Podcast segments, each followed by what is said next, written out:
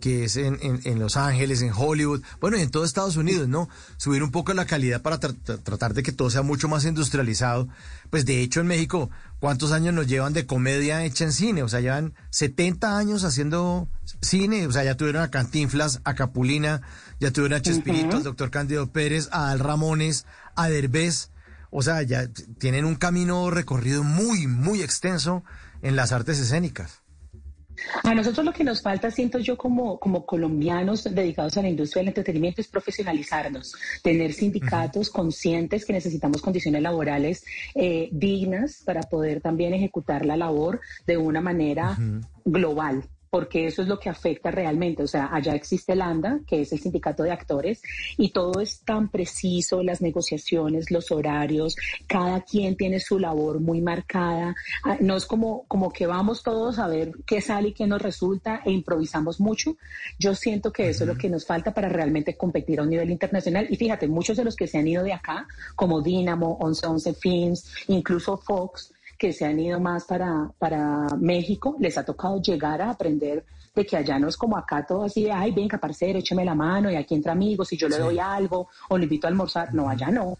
Y les ha tocado formalizarse y eso también los ha hecho también eh, una, una empresa mucho más respetada y, que puede llegar a hacer negocios más grandes. Claro, pero eso también sigue siendo imagen de los gringos. Los gringos tienen know para todo.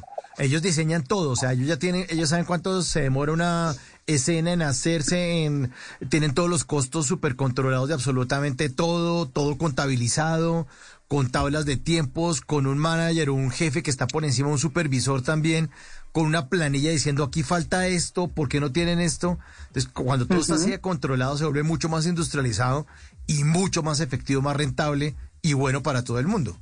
Aparece la plata para todo el mundo.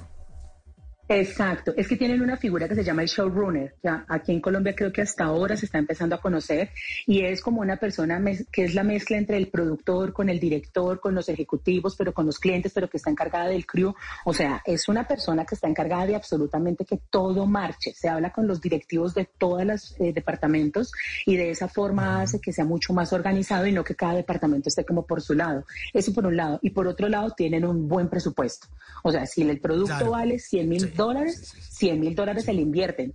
No que vale 100 mil dólares, pero hagámoslo en 20 mil y nos quedamos con 80 mil. Pues así como, ¿no?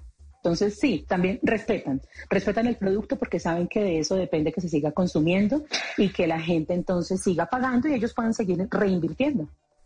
Claro, pero eso se llama industria, porque si tiene el presupuesto es porque está funcionando. Porque si uno, de acuerdo. o sea, si uno, si uno monta una fábrica de empanadas, pero nadie compra, ¿cómo va a comprar las servilletas más finas? ¿no? Exacto. Comprar una y cortarla en cuatro partes iguales y que ya, que se bandeen con esa vaina. Chao. Y echarle, y echarle líquido o más vinagre al ají, porque qué.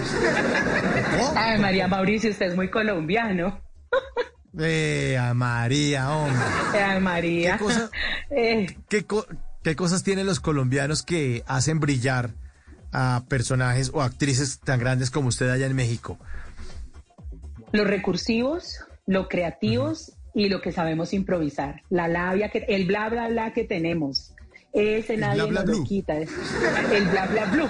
Sí, sí, te lo juro te lo juro, uno llega allá y, vende por, por pura labia, no hay nada que hacer, porque uno llega y le dicen, venga, y sí, claro, o sea, de, usted le dicen, ¿qué ha hecho? No, pues yo he hecho esto, he hecho lo otro, he hecho, pero ¿de dónde? No, es que fíjate, en este momento no te puedo mostrar, pero ven, yo te... Y uno empieza y cuando menos ve, la persona que está, claro, enredar, y lo voltean a uno, ¿usted ha hecho eso? No, pero él no sabe. Sí, claro, y uno va aprendiendo.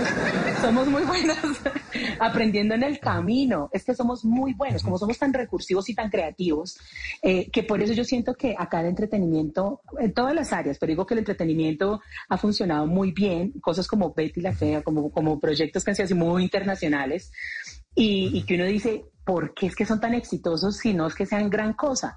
Pues porque está lleno de actores recursivos que se la pasan improvisando y tratando de hacer una escena mucho más divertida, pero en realidad es, es que el, el mismo colombiano en sí ya tiene eso. Entonces, cuando llegamos a otro país donde son mucho más introvertidos, donde son mucho más respetuosos de no invadir el espacio del otro, pues claro, nosotros somos la sensación porque les parece casi que exótico.